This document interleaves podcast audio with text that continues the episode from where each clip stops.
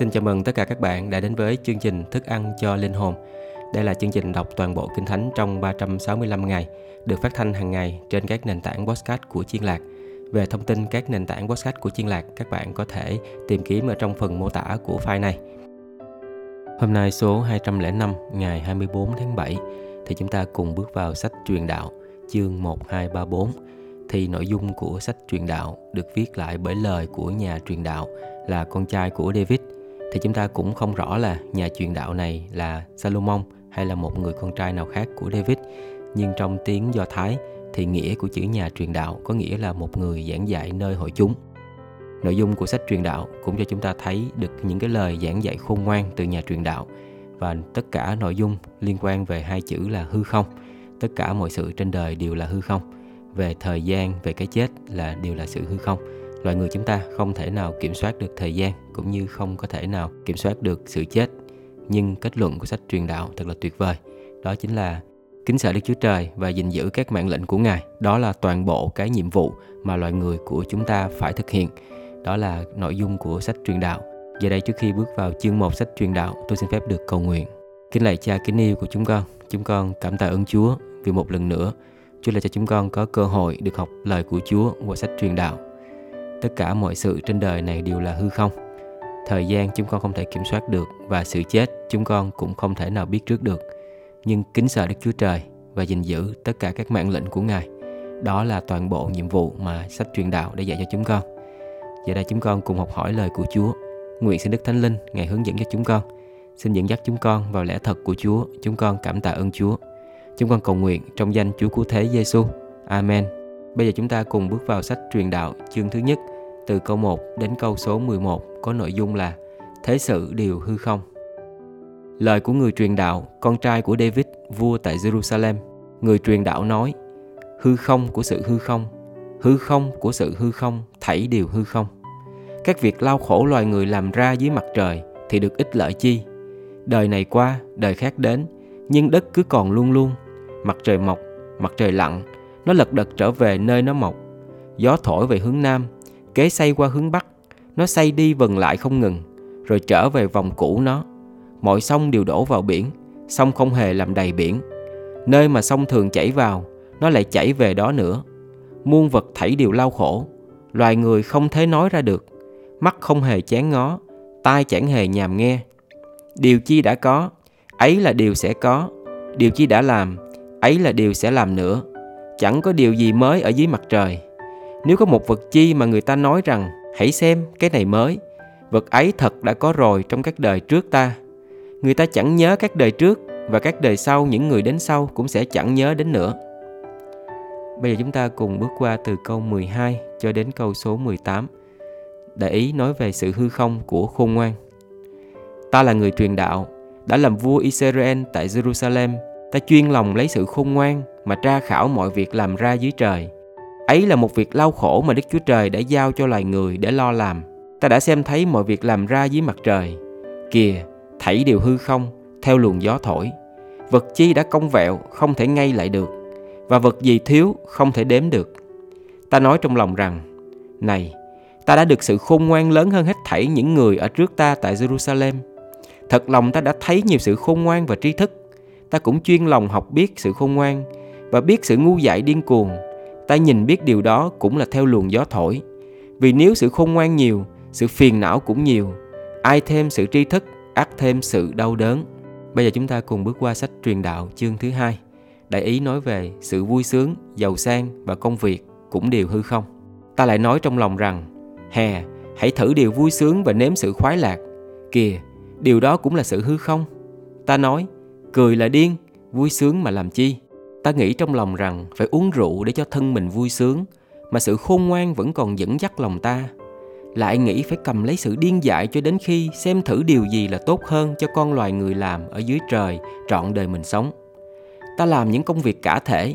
Ta cất nhà cho mình, trồng vườn nho cho mình, lập cho mình vườn cây trái và vườn hoa, và trồng cây trái đủ thứ ở đó. Ta đào hồ chứa nước đặng tưới rừng, là nơi cây cối lớn lên. Ta mua những tôi trai tớ gái, lại có nhiều đầy tớ sanh ra trong nhà ta. Ta có bầy bò và chiên nhiều hơn hết thảy những người ở trước ta tại Jerusalem. Ta cũng thâu chứa bạc vàng và những vật báu của các vua các tỉnh. Ta lo sắm cho mình những con hát trai và gái, cùng sự khoái lạc của con trai loài người, tức là nhiều vợ và hầu. Như vậy, ta trở nên cao trọng hơn hết thảy những người ở trước ta tại Jerusalem. Dầu vậy, sự khôn ngoan vẫn còn ở cùng ta. Ta chẳng từ điều gì mắt mình ước ao, cũng chẳng cấm điều gì lòng mình ưa thích, vì lòng ta vui vẻ vì mọi công lao của ta, và đó là phần ta đã được trong mọi công lao ta. Đoạn, ta xem xét các công việc tay mình đã làm và sự lao khổ mình đã chịu để làm nó. Kìa, mọi điều đó là sự hư không và theo luồng gió thổi, chẳng có ích lợi gì hết dưới mặt trời. Ta bèn say lại đặng xem xét sự khôn ngoan, sự ngu dại và sự điên cuồng. Vì người nào đến sau vua sẽ có thể làm gì? Bất quá làm điều người khác đã làm từ lâu rồi. Vả, ta thấy sự khôn ngoan hơn sự ngu dại, cũng như ánh sáng hơn tối tăm. Người khôn ngoan có con mắt trong đầu mình, còn kẻ ngu muội bước đi trong tối tăm. Dầu vậy, ta nhìn thấy hai đàn cùng gặp một số thân phận về sau.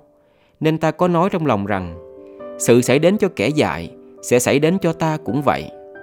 Vậy, ta có nhiều khôn ngoan như thế mà làm chi? Ta lại nói trong lòng rằng, điều đó là một sự hư không nữa. Vì người ta chẳng nhớ người khôn ngoan đến đời đời, cũng như chẳng nhớ kẻ ngu muội, vì trong ngày sau cả thảy đều bị quên mất từ lâu. Phải, người khôn ngoan chết cũng như kẻ điên cuồng. Vậy, ta ghét đời sống, vì mọi việc làm ra dưới mặt trời là cực nhọc cho ta, thảy đều hư không theo luồng gió thổi. Ta cũng ghét mọi công lao ta đã làm ở dưới mặt trời, vì phải để lại cho người sau mình. Vả, ai biết rằng người ấy sẽ khôn ngoan hay là ngu dại? Dầu thế nào, hắn sẽ cai quản mọi việc ta đã lấy sự lao khổ và khôn ngoan mà làm ở dưới mặt trời. Điều đó cũng là hư không. Bởi cớ ấy, ta trở lòng thất vọng về mọi công việc ta đã lao khổ mà làm ở dưới mặt trời. Vì có người làm công việc mình cách khôn ngoan, thông sáng và tài giỏi, rồi phải để lại làm cơ nghiệp cho kẻ chẳng hề lao khổ làm đến. Điều đó cũng là một sự hư không và một sự tai nạn lớn. Vậy, ích chi cho người lao khổ, cực lòng mà làm việc ở dưới mặt trời. Vì các ngày người chỉ là đau đớn, công lao người thành ra buồn rầu, đến nỗi ban đêm lòng người cũng chẳng được an nghỉ. Điều đó cũng là sự hư không. Chẳng gì tốt cho người hơn là ăn uống, khiến linh hồn mình hưởng phước của lao khổ mình. Ta xem thấy điều đó cũng bởi tay Đức Chúa Trời mà đến. Vì ai là người được ăn và hưởng sự vui sướng hơn ta? Bởi Đức Chúa Trời ban sự khôn ngoan, thông sáng và vui vẻ cho kẻ nào đẹp lòng Ngài. Nhưng Ngài khiến cho kẻ có tội phải lao khổ mà thâu góp chất chứa, để rồi ban cho người đẹp lòng Đức Chúa Trời. Điều đó cũng là sự hư không, theo luồng gió thổi. Bây giờ chúng ta cùng bước qua truyền đạo chương số 3. Đức Chúa Trời định kỳ cho muôn vật. Phàm sự gì có thì tiết, mọi việc dưới trời có kỳ định.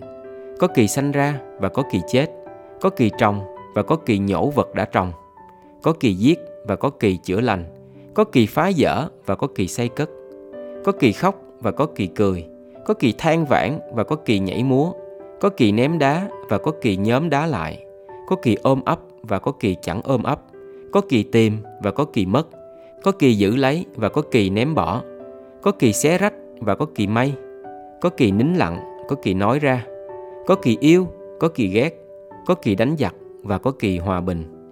Kẻ làm việc có được ích lợi gì về lao khổ mình chăng? Ta đã thấy công việc mà Đức Chúa Trời ban cho loài người là để loài người dùng tập rèn lấy mình. Phàm vật Đức Chúa Trời đã làm nên điều là tốt lành trong thì nó. Lại, Ngài khiến cho sự đời đời ở trong lòng loài người.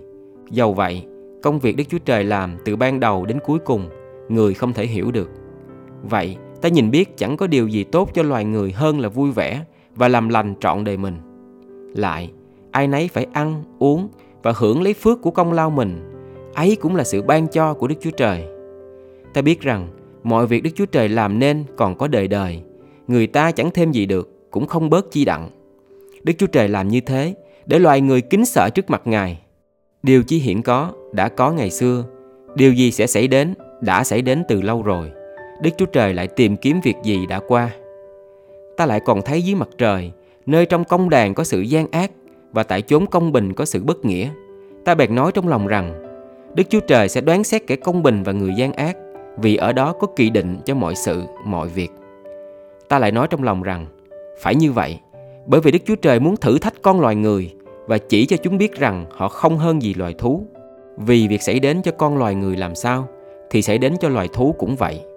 Sự xảy đến cho hai loài giống hẳn với nhau. Sự chết của loài này cũng như sự chết của loài kia. Hai loài đều thở một thứ hơi. Loài người chẳng hơn gì loài thú, vì thảy đều hư không. Cả thảy đều quy vào một chỗ. Cả thảy do bụi đất mà ra. Cả thảy sẽ trở về bụi đất.